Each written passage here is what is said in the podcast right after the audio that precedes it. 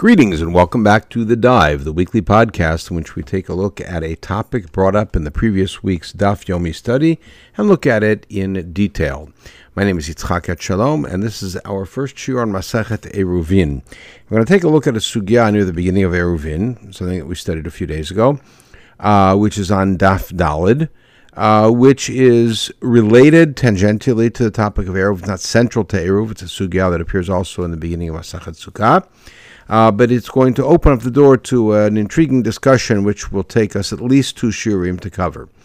Um, uh, we're going to take in a slight departure from a normal approach. We're going to reference the two psukim that show up at the beginning of the source material in the middle of our study instead of studying at the beginning, because that's the uh, the systematically the best way for us to work it. Okay, I'm Rav Chiya bar Ashi. I'm Rav. All right, so here we are in source three. Shiurin Chatzitzin Umechitzin Halacha LeMoshe Misinai. All right, so Rav makes the statement, and the context here relative to Eruvin is the issue of mechitza, meaning the height of a mechitza uh, that that defines a separate boundary for Shabbat, for Sukkah, for Sukkah, etc. All right, so the but the composite statement is that shiurin, which me, means amounts, uh, and it would mean all sorts of measures, measures of food, as far as uh, liability for eating prohibited food or uh, fulfilling a mitzvah with uh, particular foods, etc.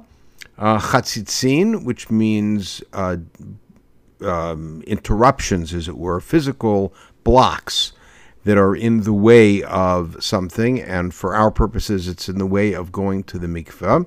And mechitzin, which we talked about, are all halacha Moshe Sinai. And what we're going to focus on over the course of this hour is what does that phrase mean, halacha Moshe Sinai? Uh, the simple read of it would be, if we were not, if we weren't to go any further in this, would be to say these are all things that were given by God to Moshe and our second statement would probably be, and they were not committed to writing in Torah Shebichtav, and they were given simply as what we would call Torah Peh, which would mean that Halacha Moshe Sinai would then be a synonym with Torah Peh. We'll see that it's not exactly the case. There's a lot of fine tuning we have to do.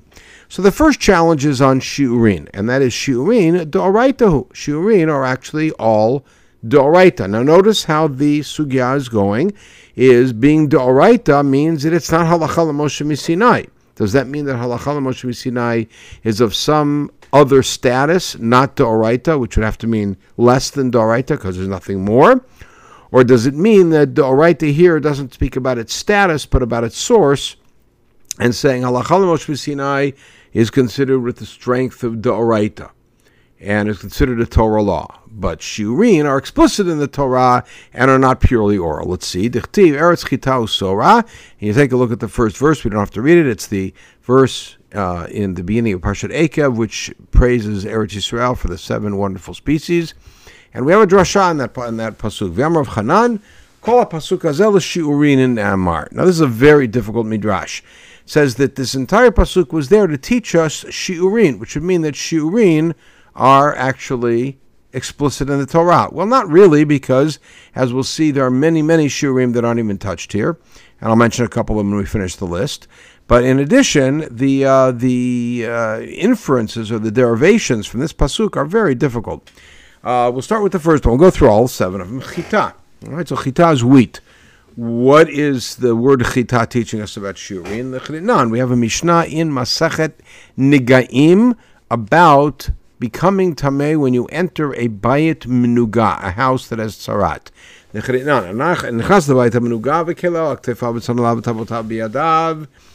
So if you walk into a bayit menuga and you're carrying uh, clothes or you have them in your hands, and it's the clothes that you you don't not wearing them, then the, you are tameh right away, and that has nothing to do with chitat.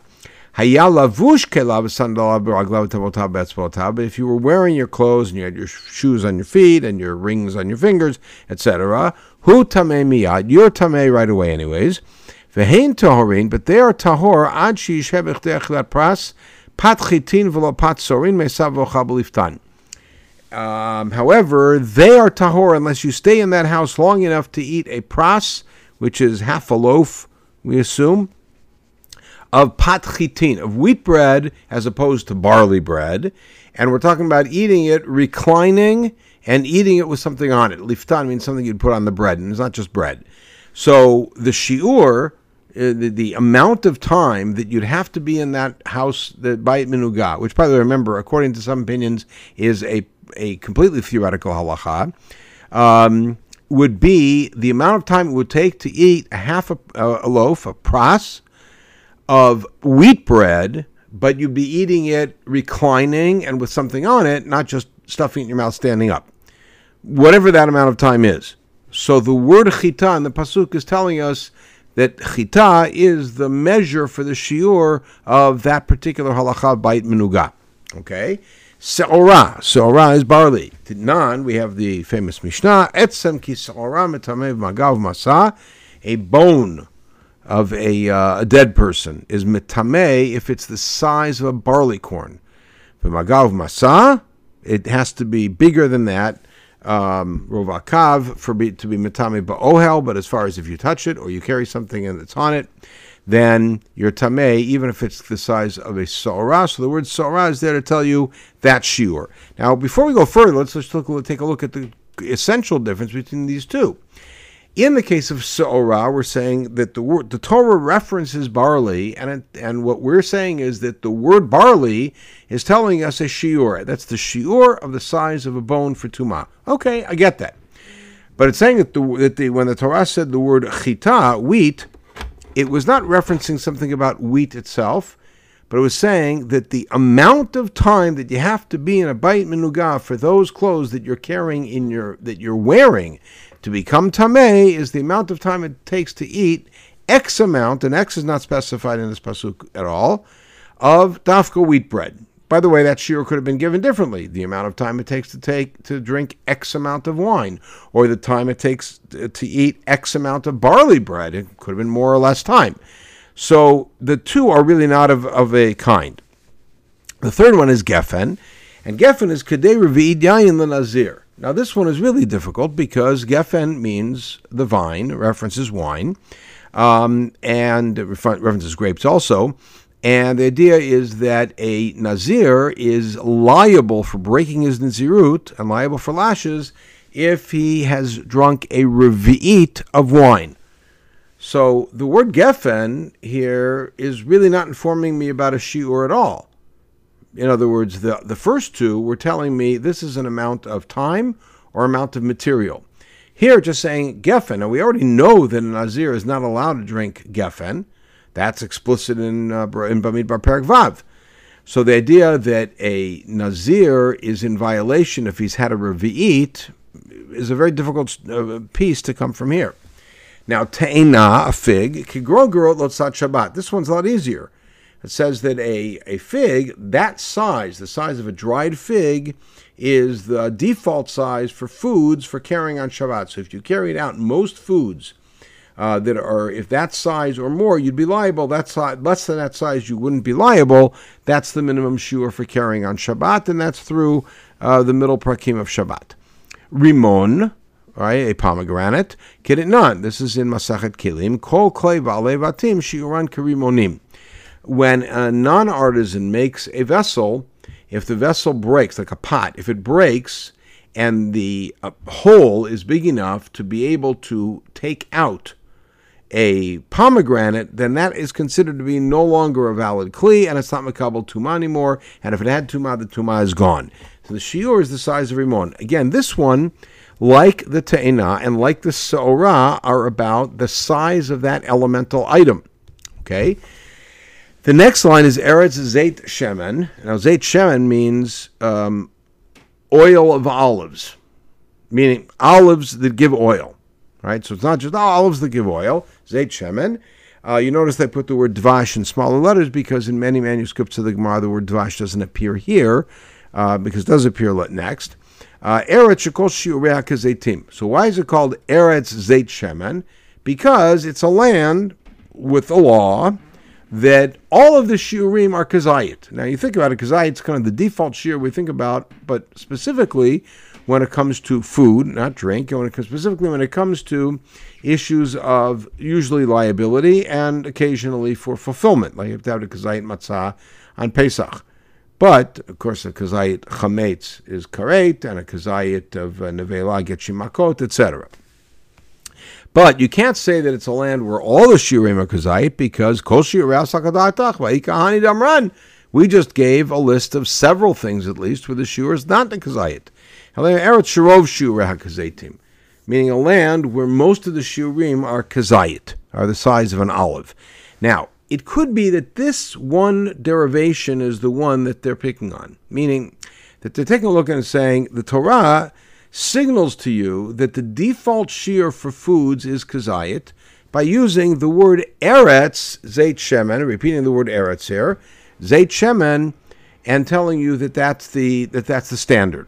And if that's the case, then uh, shiurim are not halacha. Shiurim are alluded to at least in a very strong way in a pasuk. All right, perhaps dvash, and was dvash? Dvash is honey, but the way that we all understand this is date honey and not bees honey. The shiur for eating on Yom Kippur is actually not kazayit, but it is like a thick date. All right, so now the Gemara asks. Are these shiurim really written? And the, and the Gemara now is challenging the way we challenge that these derivations are not very strong and not very explicit. And the Gemara then answers, akrai.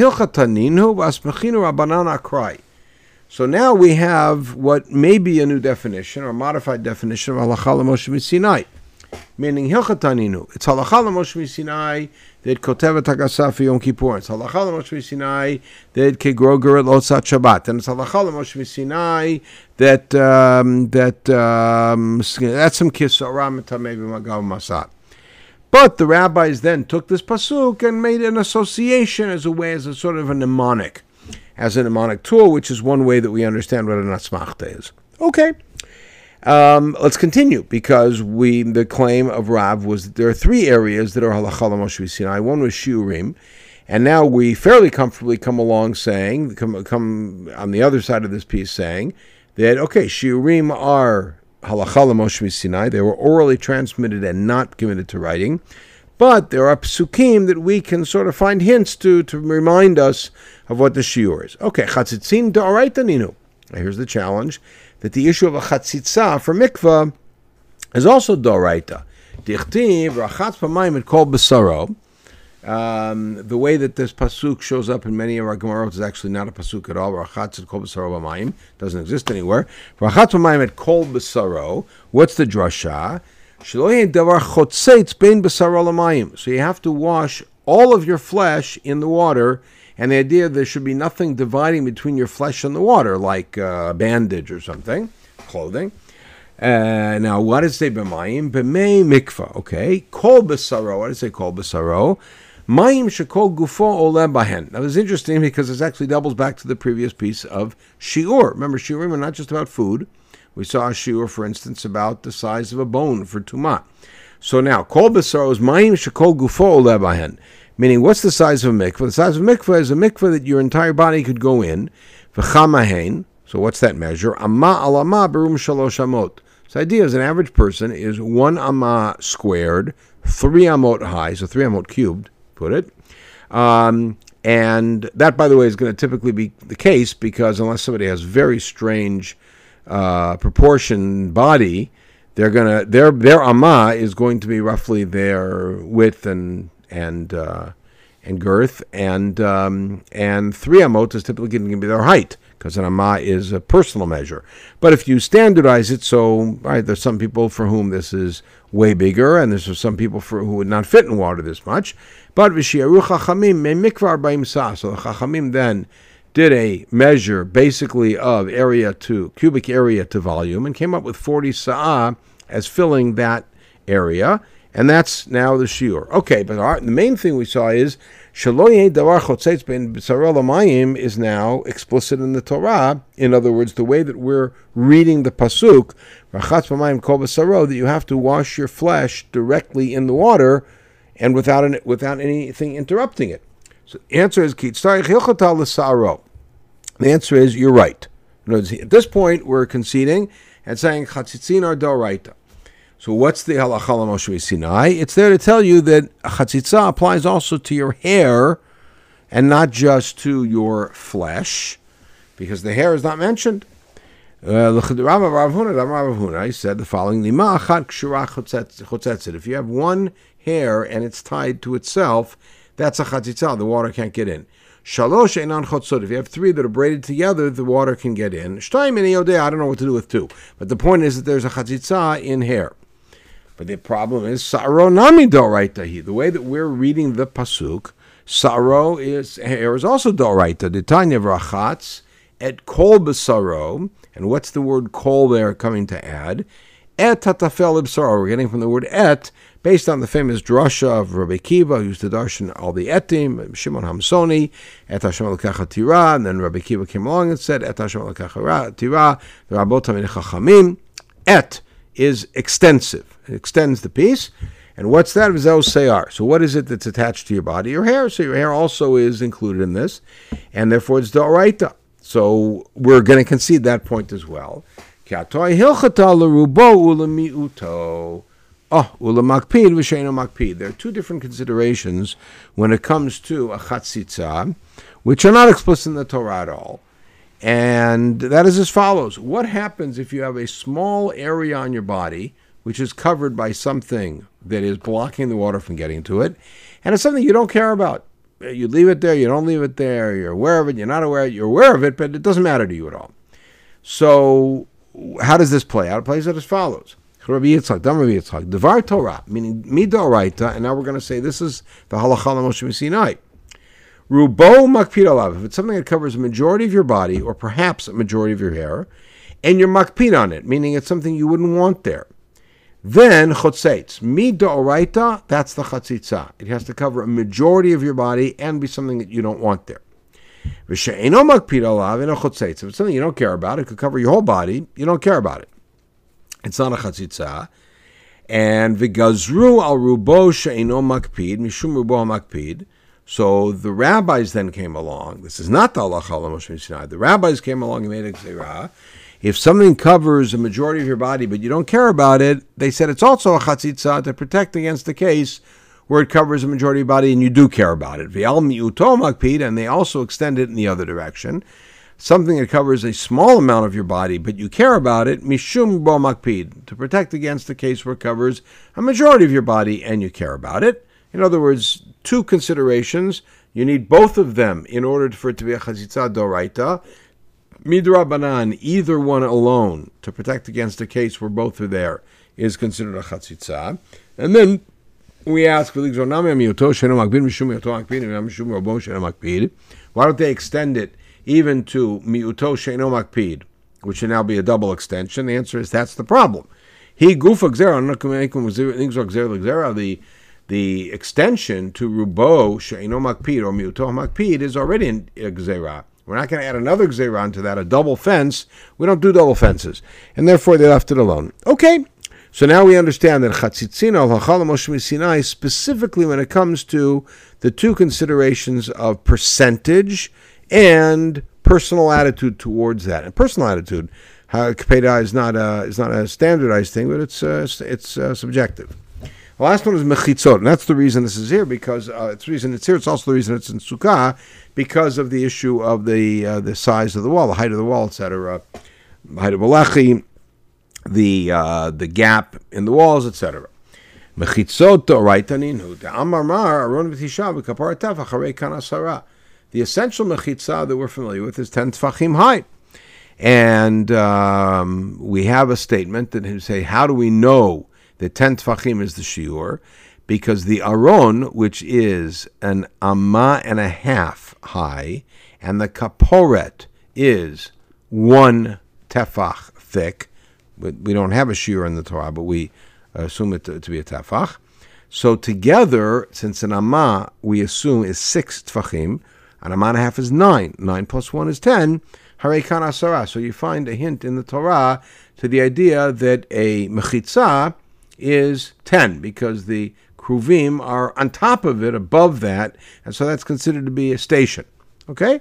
So Lotzricha Rabbi Yehuda. The answer is this is a machloket Rameir Rabbi Yehuda um, in really Masachet Midot about whether the Amma, which is standard Amma, is is uh, is six tfachim, whether an Amma in the Mikdash was also six tfachim. And Rabbi Yehuda's position is that Amata Kelim chamishat tfachim. Rabbi Yehuda's position is chamishat tfachim, which he says that this is a sugya in in Eruvin, it's sugya in, at the end of the first paragraph of Batratz and several other places. Uh, that uh, Rabbi Yehuda's position is that the amma used for building kelim in the Beit Hamikdash was not a full six tefachim, but a five tefach. So it's a five tefach, and the Torah doesn't tell us tefachim, it just tells us amot. It says the aron is one and a half amot high. That means it's seven and a half, not nine, because one and a half times five is seven and a half. Uh, and therefore, the Amar Amat Binyan Ba'ama Bat Shisha Amat Kelim Bat Chamisha. Right? So according to Rabbi Yehuda, then, you uh, you really uh, do need the halacha to tell us halacha that a, mechitza is ten tfachim high because if you were to use the model of the aron and the and the kaparet, you'd end up with less than that, and we all know it's ten. Okay, Rameir Damar Kol Amot Ayuba but Rameir's position is that all Amot, whether Binyan or Kelim, were all six. So Ma'ikal according to him, you don't need that. The answer is Rameir Ki Akuma. So we're going to defend it by saying even Rameir would agree. In other words, statement works for everybody, which is that um, the, the mechitzot are also uh, are also halacha Sinai, but a different component of the mechitzah. Now here we're on different ground. To we're finishing, but to, that piece. But to sum up, in the area of shiurin, we totally backed off of saying that the psukim indicated the shiurim. We said these psukim don't really speak to the shiurim, and the shiurim were all halacha Moshe Sinai, and we're comfortable with that. And the pasuk is there as a mnemonic. When it came to chatzitza in a mikvah, we said that really the two essential issues, which are the fact that a chetzitza exists and the fact that it exists for hair, not only for flesh, uh, is doraita. But the considerations of, of rove and makpid, those are halacha Sinai. All right, and that, by the way, was a matter of consensus. Here we got into a, a stickier area because according to Rabbi Yehuda, who has no textual basis for ten tefachim because of his because of his understanding of the size of an amah in the mikdash, Therefore, he does need halacha Sinai to tell us that a mechitza is ten tefachim high, and that's a standard mechitza for Shabbat, for Sukkah, etc. Um, however, according to Reb Meir, who has a standard amma, which would mean that he already has ten tefachim alluded to in the pasuk, he also has a need for it, which is several of the laws that apply. And we think about these more in the context of Sukkah but they also apply in Shabbat a lot, which are uh, gud, which means gud achit and gud asik, which means that when a wall, let's say, um, goes up several tfachim, we can imagine it going up all the way to the top, or gud achit, which means if it comes down, we can imagine it coming all the way down to the ground. The details are details. And lavud, which is when two matters are within three tfachim of each other, we consider them to be connected uh, witnessed the Mishnah at the end of the our first parak of Eruvin with the ropes, and Dofan Akuma, which is a uniquely uh, and exclusively Sukkah ruling, which is about a uh, a wall which um, which um, part of the roof, which is like an extended wall, like an L-shaped wall that it's it, it doesn't interfere with the Sukkah, etc. All of those things are halacha Moshe Sinai. In other words, all of the the nuances and all of the, uh, shall we say, end arounds and everything else around mechitza are all halacha Sinai, and that everybody will agree, and that's certainly not alluded to anywhere. Now, there we really do have to say the doraita, because you're going to fulfill the mitzvah of sukkah, and you're going to rely on a sukkah which has, um, which has, uh, let's say, two walls that are a couple tfachim away from each other, and why do we consider them to be contiguous? Because of lavud. Or you're going to have a sukkah with a dofan akuma, and you're going to say that's okay because dofan akuma at arba amot. In other words, we have to posit that these particular laws of gud, lavud, and dofan akuma are doraita, because otherwise, how would we allow ourselves to use them to border off an area in which we can carry, or for sukkah if they weren't doraita. Okay, so that's our sugya. Um, we we will get a sharper sense of what um, of what halacha Moshe Sinai means with this survey. Now, this survey is, believe it or not, not comprehensive um, um, as far as the use of the phrase halacha Moshe Sinai throughout Shas. It's representative, and then we're going to take a, a, selective perusal at the at the cho- at the uh, selections that I have here uh, from the Rambam. Uh, the first place that it shows up in the Mishnah is in Masachet Peah, and it's an and it's a curious uh, piece. We'll, we'll see. And the uh, the topic of the second parak of Peah is if you own a large field, but it's bisected by one of various kind of divisions like a road, etc. Do you have to give two separate payot, one from each one, or is it one payout for all of them? And all of those details. And the the fifth Mishnah here tells us the following: that if you plant your whole field with one type of grain, then even though you use it as two granaries, or should we say two harvest seasons, nonetheless it's one payah.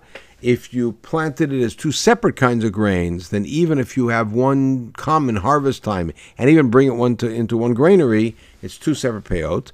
But what happens if you planted two different kinds of wheat? Then it'll depend if you made it one goren, then it's one payot, two granot, a shtei payot. And in the Mishnah Vav, we have a story. So this fellow planted, and then he came to Rabbi Gamliel asking the question. Now, this is Rabbi Gamliel, by the way, has to be Rabbi Gamliel Hazaken. Because Lishkat Gazit is the seat of the Sanhedrin in the Azara of the Beit HaMikdash. Rabbi Gamliel, our familiar Rabbi Gamliel from Yavne, operates after the Churban, so that's not happening. So Gamliel Zaken. And they went up to Lishkat Gazit to ask, to ask what was the tradition. Amar Nachum HaLavlar. So there was a scribe there named Nachum HaLavlar.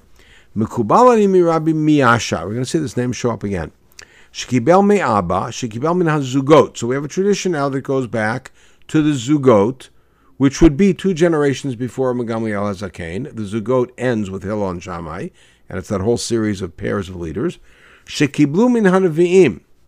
So this goes back now several hundred years, a tradition that goes back, typically we say, Shekibdon Nevim refers to the last Nevim, Chagai Zachar Malachi, Halacha leMoshe Misinai, which seems to mean that this rule was transmitted to Moshe, he transmitted to the Nevim, they passed it down, and this tradition had not been publicly promulgated, so therefore it wasn't well known. Rabbi Gamliel himself didn't know it, but he came to the Lishkat Gazit and he asked and he found out that that indeed is the halacha. If you have two kinds of wheat, if you make them one granary, it's one payout, two granaries, two payout.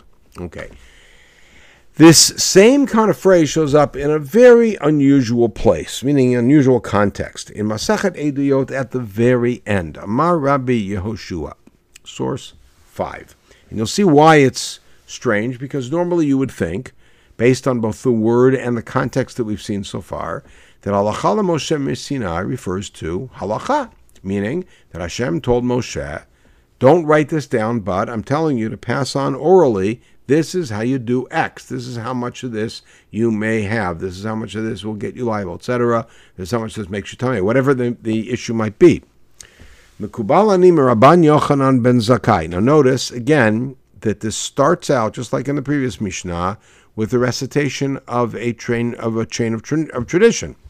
I have a tradition from Yochanan Zakkai. Now, Yeshua, by the way, was a younger student of Rabbi Yochanan Zakkai before the Churban, Sheshamam mirabo v'rabo mirabo. So here we don't have Zugot, Nevi'im, just saying a tradition. His Rebbe and his Rebbe heard from his Rebbe, Halacha leMoshe misinai, which is She'ain Eliyahu Bana. This is unusual. We'll see why.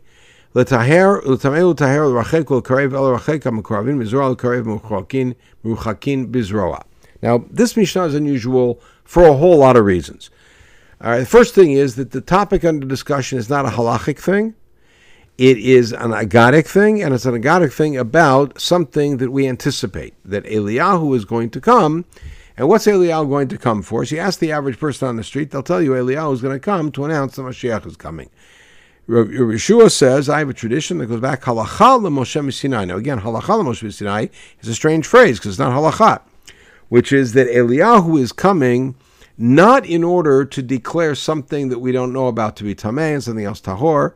L'racheku l'karev means to identify certain families that uh, have made their way into the Jewish people and really shouldn't be there, and to distance them, or vice versa. But rather, makuravin bizroa, but people who force themselves in with coercion and power into the community to distance them, and to bring close those families that have been pushed away forcefully, whatever that may mean. And now we hear a story. There was a particular family on the East Bank, and there was a particular fellow, Ben, ben Sion, who forcefully pushed them out of the community. Nobody could marry their kids, etc. There's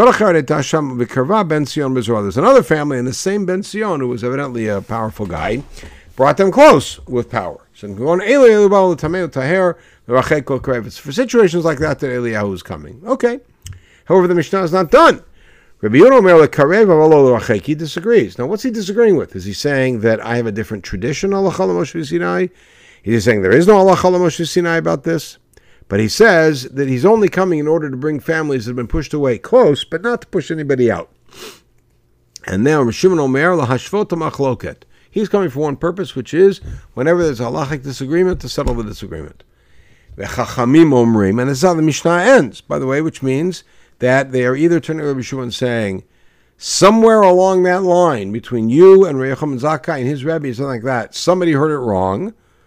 Or that's one tradition, we have another tradition, but they're not buying this statement that I have a, a, a tradition, Halacha Moshe Sinai, and it's Rabbi Yeshua who's saying it, who's a very, very big, big scholar and very big personality in the early first, a couple of first generations of the Mishnah.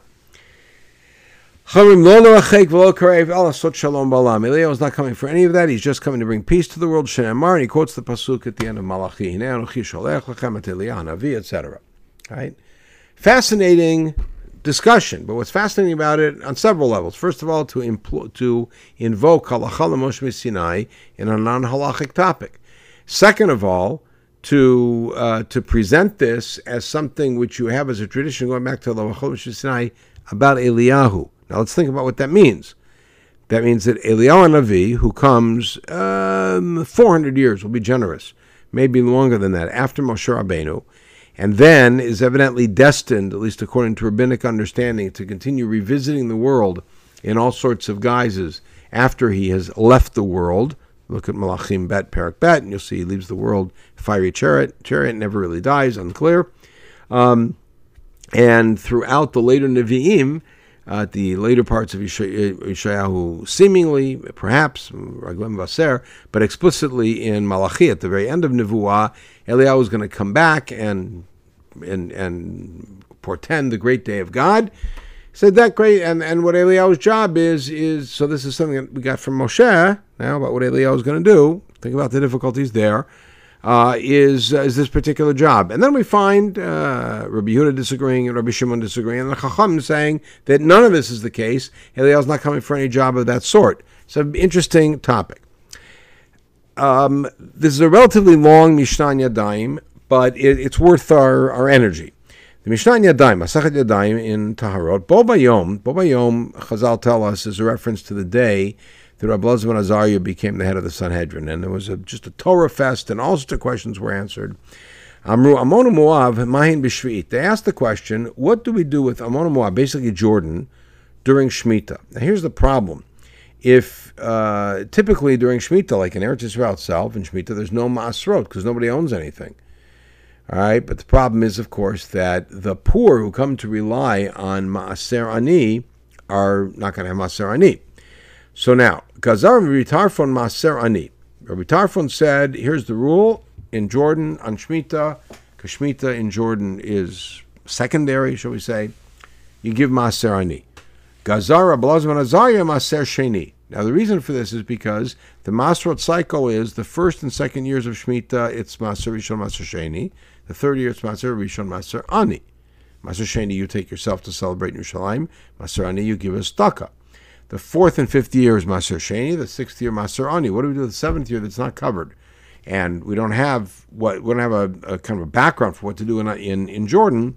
So we have this machloket. I'm Rabbi Yishmael, Alazar ben Azariah, Alecha Ra'ayah.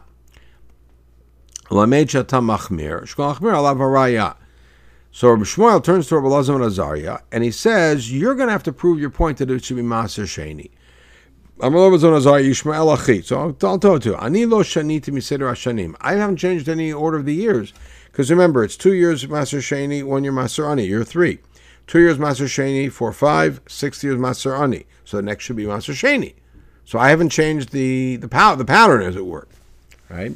Um, Tarfon achi shinav alav raya. He said the opposite. Rabbi Tarfon should have to bring the proof. He's the one who's switching around the order. He's giving two years in a row of Maserani.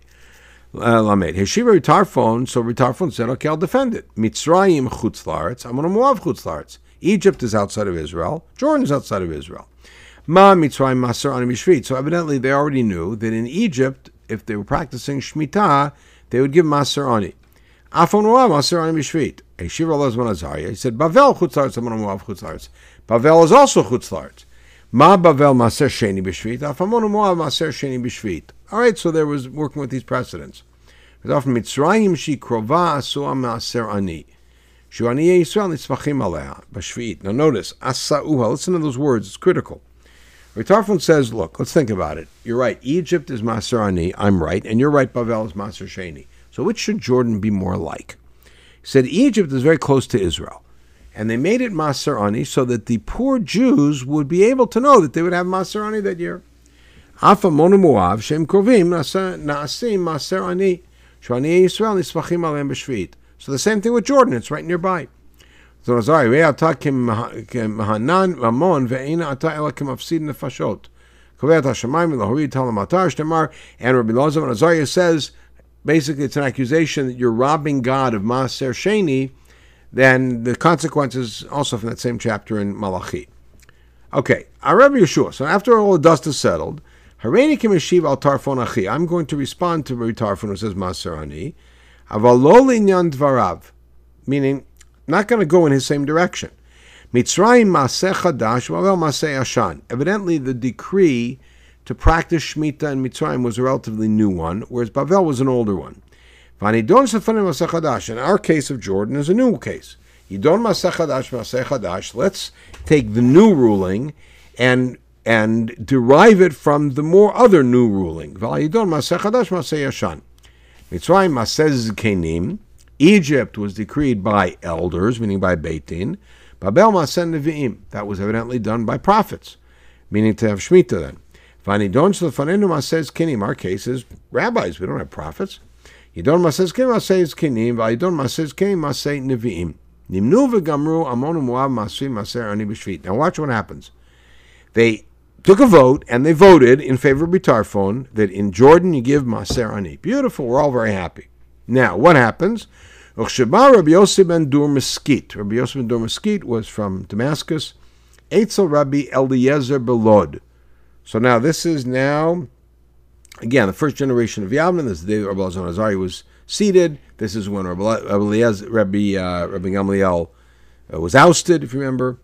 And Rabbi Eliezer lives in Lod. They came to his house in Lod. Amar lo ma chidush beit midrash.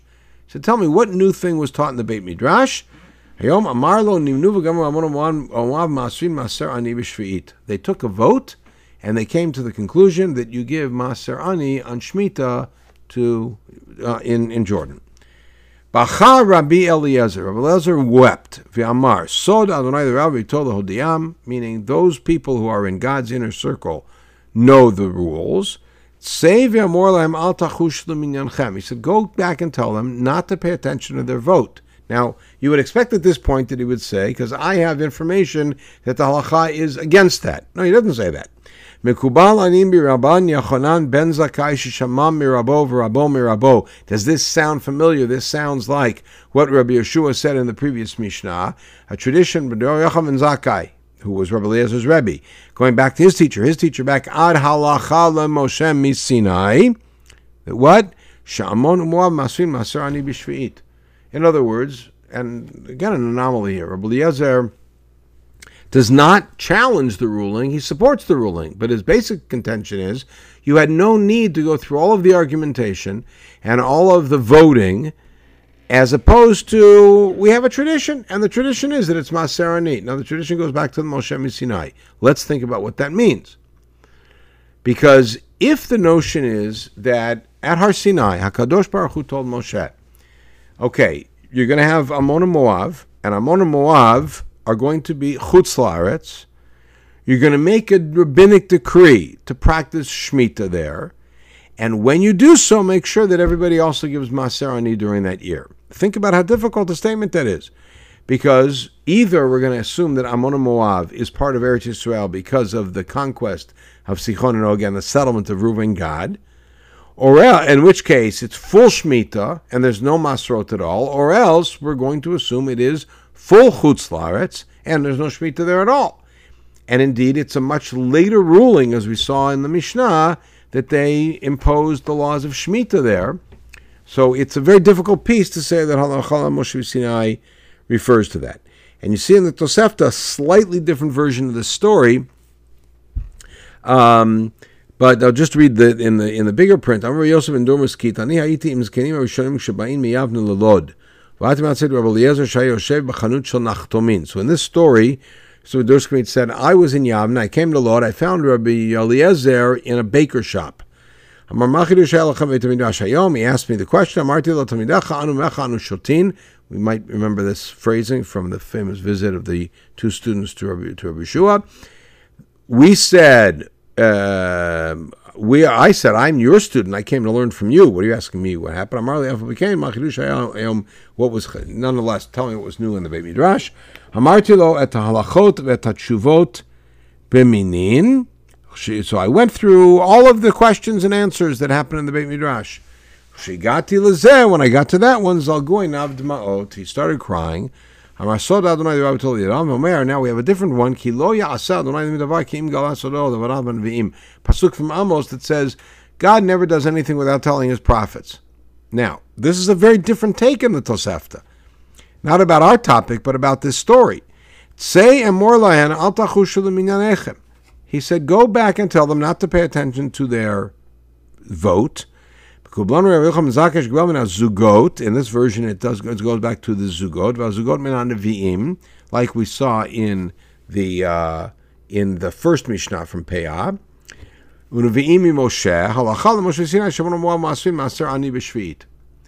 All right, so the wording here is even stronger that it goes back quite a ways. Uh, that that Amon Maser Maser Ani Bishviit. Uh, but notice in this case, he was crying evidently because he was so happy that he had sort of had this either intuitive or explicit knowledge that was given to him that he seems to say was somewhat prophetic. Uh, and uh, and nonetheless, he then turns around and says, "No, I don't have it prophetically, but rather I have a tradition that I got from uh, that I got from my rabbi that goes back his rabbi, etc." So, how do we defend this position that Halachah Moshe Sinai would apply to things that are evidently derabanan. So we have several directions to take. One direction to take is to say that Halachah Moshe Sinai means that God told Moshe, in the future, such decrees are going to take place, and when they take place, this is the specific application. That's possibility one. Very difficult. Possibility two is to say that Halachah Moshe Sinai here was vaguer, meaning saying that if at any particular point you employ Shemitah on a neighboring country, then make sure to employ, to, to add in Maserani at that time. It could have been even vaguer than that, which is that Allah Moshe Sinai might have been saying that any time that you have the opportunity to increase stakah, employ that. Difficult. And the fourth possibility, which some Rishonim uh, raise, is to say that really there's halacha de Rabbanan, and halacha Moshe Sinai really just means that it goes back a long ways and is sort of an ancient tradition that we can all accept.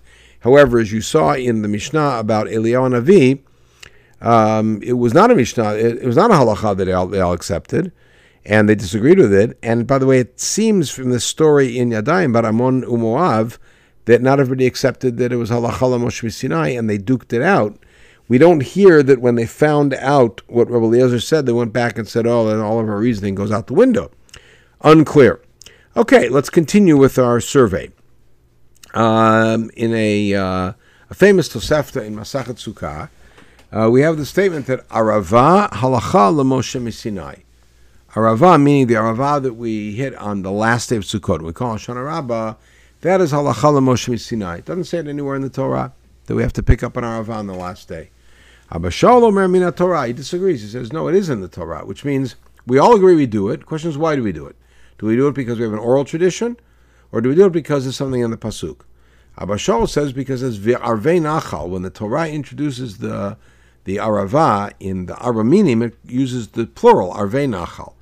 So he says arava lulav, arava mizbeach, one for the lulav and one for the mizbeach on the last day. Okay, good. Um, now we, but we're going to broaden the, the scope, as you can see here in this sugya from first from the second parak of Shabbat. I'm not going to read it through. You can see it in the colors, and then uh, in the sixth parak of Shabbat, many of the halachot of tefillin. In, in, in the sixth parak, Abaye says that the shin that's on the tefillin, the dalet that's on the knot, the yod that's on the knot, these are all halachot Moshe Sinai. The fact that tefillin are cubed and the fact that tefillin, the, the straps are black, these are all halachah Moshe Sinai. All right. Uh, we find in Megillah Shur HaTefer, meaning the amount that the fact that you have to leave room in the Sefer Torah when you stitch. That's halachah Moshe Sinai. And we'll find that many of the halachot that have to do with with uh, writing a Sefer Torah and with tefillin, etc., are halachah Moshe Sinai. Um, the the um, we're actually only going to make it through the several selections in the Bavli in this shiur, and we're going to pick up in the next shiur, still on this on this uh, in this handout, when we take a look at the Yerushalmi and a fascinating midrash, and then at some Rambams. So in um, in Moed Katan at the beginning, we have um, uh, this is Valvang discussion, which is uh, about um, uh, planting or plowing, shall we say, during the period leading up to Shemitah. So the Mishnah at the beginning of Shvi'it, you see it in source 12, uh, says how long are you allowed to to plow for the for an in an orchard before Shemitah. So Beit says as long as it still helps the fruit, and Beit says until Shavuot, and the Mishnah then says that's about the same time. And then how about a grain field? So uh, the opinion is tichlal licha when all of the moistness is gone. Till then, all right. And as long as people are still plowing, typically to plant squash, etc. Shimon says, then that means that the shiur is subjective. He says, no, stay lavana Pesach, stay lana. Very simple. Grain fields till Pesach, orchards till till Shavuot. Very simple. Okay. Now, um, Rabban Gamliel Beit Dino in the red Nimnu al Shnei Prakim Bitlum. They their Beit Din got together and they voted down those two dates. Right? So the question was Rabban Gamliel Beit Dino that was asked of Rabbi Yochanan, Heichim Atzum Vatli Takanta to Beit Shammai Hillel. Beit Shammai Hillel made a takana, which is essentially this. Let's remember, Shemitah itself starts on Rosh Hashanah. There is a law of Tosefet Shemitah which goes back maybe six weeks, maybe four weeks. They're not allowed to do planting or working during that period just before Shemitah. But now this is earlier than that. Beit Shammai Beit Hillel extended it earlier in the sixth year, meaning the middle of sixth year. How could Megamliel overturn that law? We have a rule in Eduyot Vatnan, Eid Meitin Yachol Vatel Divrei Beitin Chaviro, Minyan. You're never allowed to overturn the ruling of an earlier Beitin unless you're greater both in numbers, the size of the Beitin, and in wisdom. And by the way, who's ever going to say, yeah, we're a greater Beitin than the previous one? All right. So the answer that they, they give after Ishtomim Mikisha Chada, Pasuk in Daniel, he was silenced, uh, kind of stunned for a moment. So Marla Emur Kachit Nu He said maybe that was the original rule that they made, which is, by the way, an, uh, an open door to to uh, legislative chaos, which is to say, yeah, they made a rule which was here's our rule, and anybody who wants to overturn it can overturn it. Now the question is, did who he? was it really Beit Shammai Hillel's rule that was then overturned by Gamliel and said you could plow later? halacha Moshe misinai. It is halacha Moshe misinai. Tam Rabbi Yasser, Rabbi Yocham, Mishum, Rabbi Nechuni, Ish Bikat Bikat Beit Choratan. Famous statement. Eser netiot. We're going to get to this. Arava v'nisuch hamayim halacha Moshe misinai. So these three things, it's a kovitz. These three things. Ten saplings. Now that means if you have ten saplings planted in a Beit Sa'ah, which is 50 amot squared, um, 2,500 amot, then uh, you can plow up until Rosh Hashanah. Uh, you can plow up until uh, up until Rosh Hashanah. Arava, right, which is the law of the Arava. Nisuchamayim, libating the water on Sukkot. These are all halachal Moshe Sinai. All right. So now, Amr Yitzchak ki gmiri hilchata shloshim yom Rosh Hashanah. He said, what was the halacha of the Arava of the Yesen Tiot? You could plow up until 30 days before Rosh Hashanah. Not what I said. Rosh 30 till Rosh Chodesh Elul. V'atu hani tikun Pesach v'yaratzeret. Beit Shammai Hill extended it earlier. You can't plow after Pesach for a grain field and after Shavuot for an orchard. Right? And so um, the uh, the the Beit Shammai Hillel made the rule. We're we're extending it, but if somebody wants to come along and overturn it, they can. Okay, but here's the problem. And this comes cuts to the core of our topic. Is Esenetiot really halacha Moshe Sinai? What are the challenges when you say this halacha Moshe Sinai? The first challenge you bring is it's right. I mean, it's explicit in the Torah. Kraininu, it's it's it's psukim, Tanya. Now this is a tricky pasuk.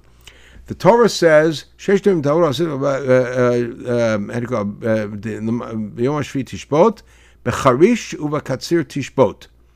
You work for six days, and seventh day you rest, with the harvesting and the and the um, I'm sorry, and the plowing and the and the reaping.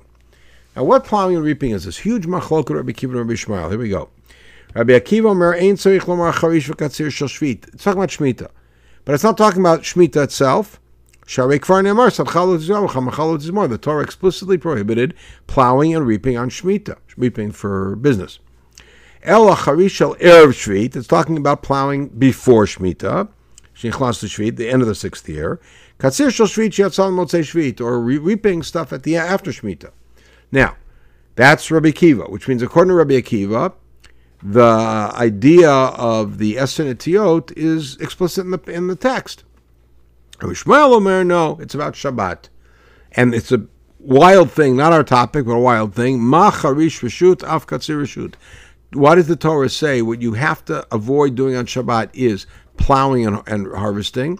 Because what do we know about plowing? There is no plowing in the world that's ever mitzvah. All plowing is is in the non-mitzvah area, reshut. Therefore, what kind of harvesting is is uh, prohibited? Harvesting which is not a mitzvah, reshut. Yatzak Tzira Omer Shi Mitzvah, as opposed to cutting the Omer if the 16th of Nisan is on Friday night, we cut the Omer to bring it on Shabbat, even though we're violating Shabbat because the Torah said you got to do it. All right, and the Torah only prohibited katsir, which is reshut, and this is an anti uh, Essene uh, statement because the Essene. Like take a look at the Mishnah, the tenth parak of Menachot, you'll see. All right, but what do you see? That according to Rabbi Akiva, this pasuk about Shemitah and already tells us that we have to avoid plowing during the month before Shemitah. Cry the Mesar's Kena. Says, oh, the halachah Moshe Sinai was there for saplings, to allow us to plow for saplings. And the pasuk is there to prohibit plowing for older trees. But wait a second, what do you need both for? If the halachat Moshe Sinai is coming there to explicitly permit plowing for a sapling, by definition, you know that the uh, an, uh, an, an already established tree can't you can't plow for. Ella Rabbi. The answer is the halachah Moshe Sinai is coming only for Rabbi Yishmael. This is what we saw before with Rabbi Yehuda Meir. That the halachah Moshe Sinai is coming only for Rabbi Yishmael who holds that this pasuk is about Shabbat. Cry the Rabbi Akiva, and for Rabbi Akiva, it's a pasuk. He doesn't have that halach, which means, is there halacha Moshe Sinai or not? Well, this is not the only time that we've seen that there's a dispute about it. Meaning, I have a tradition that I received from my Rebbe going all the way back to Moshe Sinai, and the other person says, no, I don't have that tradition. or no, you don't have that tradition, or no, that tradition is incorrect because either I disagree on point or else I have a pasuk for that. Rabbi Yochanan Shabbat Shabbat. Okay, and this is a, a different take. Okay. Um, a whole different look, a whole different area of halacha Moshe Sinai. And again, when we've when we've completed our survey of this, uh, which will certainly take uh, this and the next shiur, then we'll start examining, putting all this together, what this concept means and how we're to interpret it, and what's the assumption of making the claim that halacha Moshe Sinai. What's the assumption of what that means? Okay, we have in Masachet Nedarim. If somebody takes a neder of hana'ah from another person, I can't get, I can't give. I'm not going to give you hana'ah. The Mishnah says you're still allowed to teach them or teach their children Torah because that's supposed to be taught for free. So the question is, what part of Torah you're allowed to teach? So we have the following: We have the pasuk in Ezra, "V'ikru Sefer Torah b'mikra." So the Levim read the Torah explicitly and they explained it. What does all this mean? That refers to reading the text. Miforash means Targum. They translate it in Aramaic. Som Seichel, what does that mean? Elu Psukim. They told them where to stop. Psukim, some punctuation. Ve'avinu b'mikra, they, they understood it. Ze pisuk tamim. That's referring to the trope marks. Not the marks, actually, because they didn't have the marks yet, but the idea of how to, how to punctuate how to parse the phrases. Or it could actually refer to, refer to the Masoretic notes, which of course don't exist yet. Yitzchak, said, Mikras Sofrim, Ve'itur Sofrim, we'll see what all these things are. V'kriyan v'lo chtivan uchtivan v'lo karyan, Moshe Sinai. All of these phenomena are halacha Moshe Sinai. What is that? Mikras Sofrim, what's that? Eretz. How do you say eretz when it's at the end of a phrase, at a pause, either at nachtar or pasuk? You say aretz right? Shamayim become goes from a kamas a patach to a kamat. Mitzrayim, same thing. So, in other words, the nuances of vocalization are lachal Moshe Sinai. What's itur sofrim? So achar tavor, achar tedech, achar teasef, kin musha mishim, achar nognim, chatan ariel, etc. In other words, things that are, and a big dispute about where this comes from, things that are written in a slightly modified fashion to bring greater kavod shamayim. Take a look, for instance, at Rashi in, in Parshat Vayera. Kren v'loch tivan, what's that? There's examples of things where there's words that are not written in the text. We read them in. Right? Prat v'lechto, that's in Yirmiyahu. Ish t'kasher yishal ish v'dvar Elohim, that's in Shmuel, uh, with Achitofel. Uh, Ba'im, de nivna ta'la, de pleta, um, la de pleta, uh, et hagedu gad, um, Elai Dagoren, Elai Sorim, both those in Rut. If you read Megillat Rut, you look in the klaf, there's the word's not there, and you have to know how to read Elai to read it anyways. That's called Karyan Veloch Tivan. Halen Karyan Veloch Tivan. Katvan Veloch Karyan. What about things that are written we don't read? So Nadi Slach, that's what Naaman, Zota Mitzvah, Yidroch Dorech, Chamesh Tapat Negev, Im Dechi Goel, also in Rut. So these are all textual phenomena, and the, and the Gemara is saying that these textual phenomena are all considered halacha l'Moshe misinai. Um, again, it's not a comprehensive survey, but the ones I picked are because each one of them adds to adds to the discussions. Um, we have um, a a Mishnah in Masachet Nazir where Rabbi I think it's Rabbi Elazar. It's, it's a different text, but it's very hard to think that Rabbi Elazar is quoting Rabbi Yeshua. And he quotes him about, and it's not our concern what the what the particular halacha is. Rabbi Elazar Mishum Rabbi Yeshua Gamarla. Did he really learn this from Yeshua? Mishum Rabbi Yeshua Bar Memel Gamarla. We have a whole story in Tanya. Amar Rabbi Elazar. Kshalachti lardaski amatzati Rabbi Yeshua Bar Rosh Shaya Yoshev Udan Meir I found him as the student studying in front of Reb. That's why this has to be Rabbi Lazar. Amarti lo kluma tabaki Rabbi Yoshua Bar Memel. Do you know Rabbi Yoshua Bar Memel? Amar lo hein, I do. Kacham Yoshua Bar Memel mishum Rabbi, and then he quoted him. Mishum Bar Memel gamarla. So this halacha, and again, I, we don't care what this halacha is for our purposes. He learned from Mishum Memel, but in our Mishnah it says Mishum Rabbi. Mishma So what do you learn from this story? Kol shmata demit amr b'veit tlata kadmoi. Amrina. Uh, Whenever you have a tradition that has three links or more, Kol Shmata, Shmua, a tradition, Timit Amr Bave Tlata, which means there's three names. Amar Rabbi X, Amar Rabbi Amar Z, Kadmoy Batraminan. You have to mention the first name, meaning the person who you heard from, and the last one, meaning the person who originated it. Mitziyai Lo we don't have to say the middle one. All right? So, in other words, when you're reciting a tradition that goes back a number of generations, you don't have to list everybody. You list the person you heard it from, and you, heard the per- you list the person who it's credited to as the originator. You we have a Breita that supports that, and you'll notice that this Breita sounds curiously like the Mishnah Peah, but not exactly. Now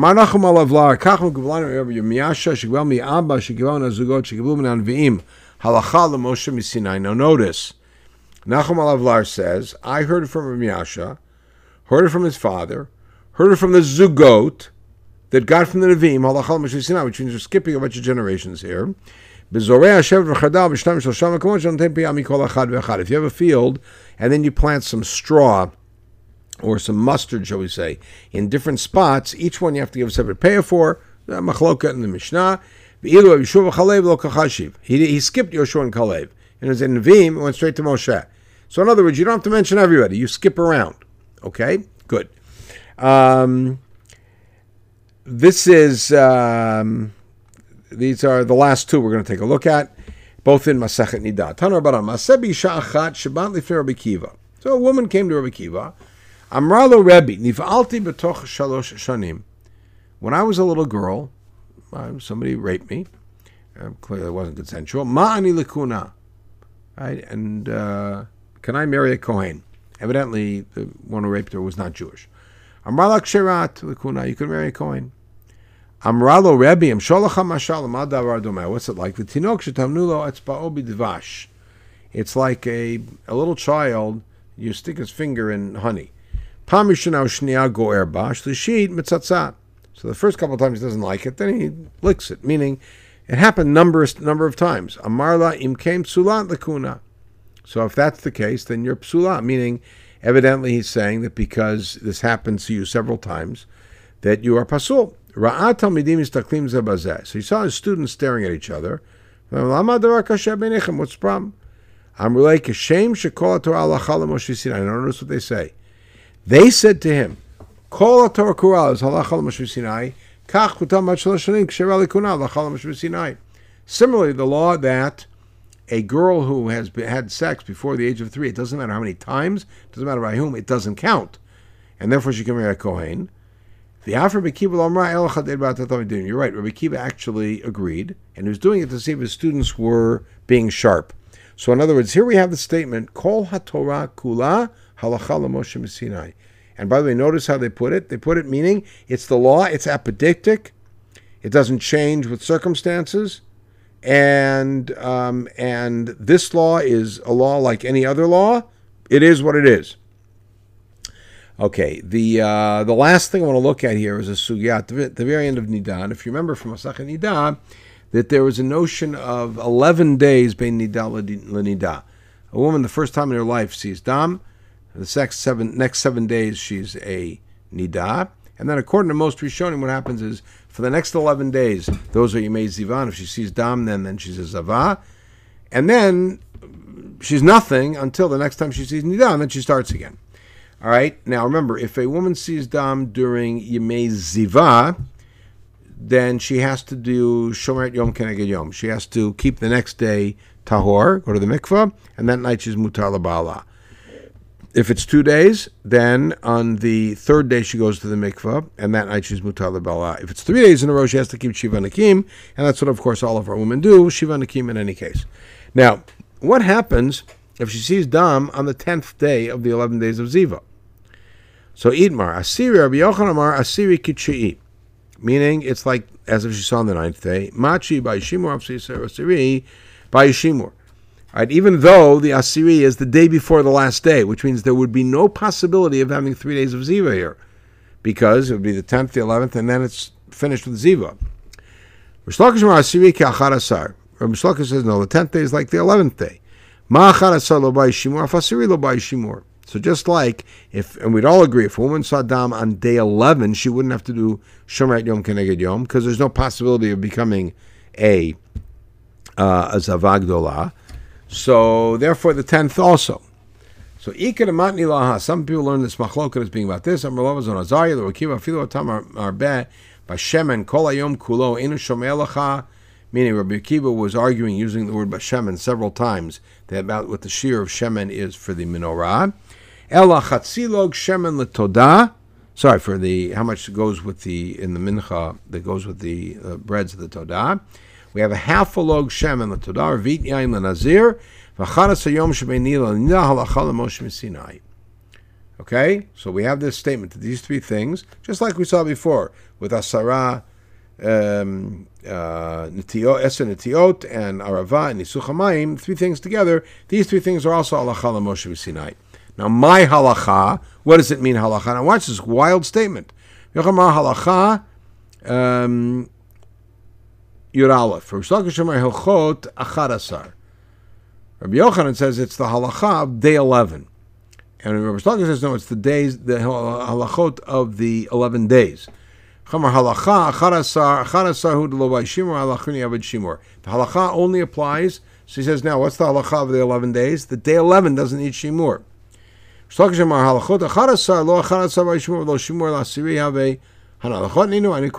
then the challenge that we've seen throughout is these are not halachot, these are all psukim. And they go through the long dosha, we're not going to look at it, all in blue, the whole long breita uh, of the psukim indicating about uh, Shomer Yom Keneged Yom and two days and three days, etc. Alma cry ninhu at the end, we see it's all, it's all from psukim. So the answer is the Akiva cry. You're right. According to Rabbi Akiva, these are all from Psukim and not Halacha Sinai. According to Rabbi Azariah, they are actually Hilchata, Halacha Moshe Sinai, because he doesn't buy this read of the Breita. You'll see it inside. Okay, we're going to pause at this point.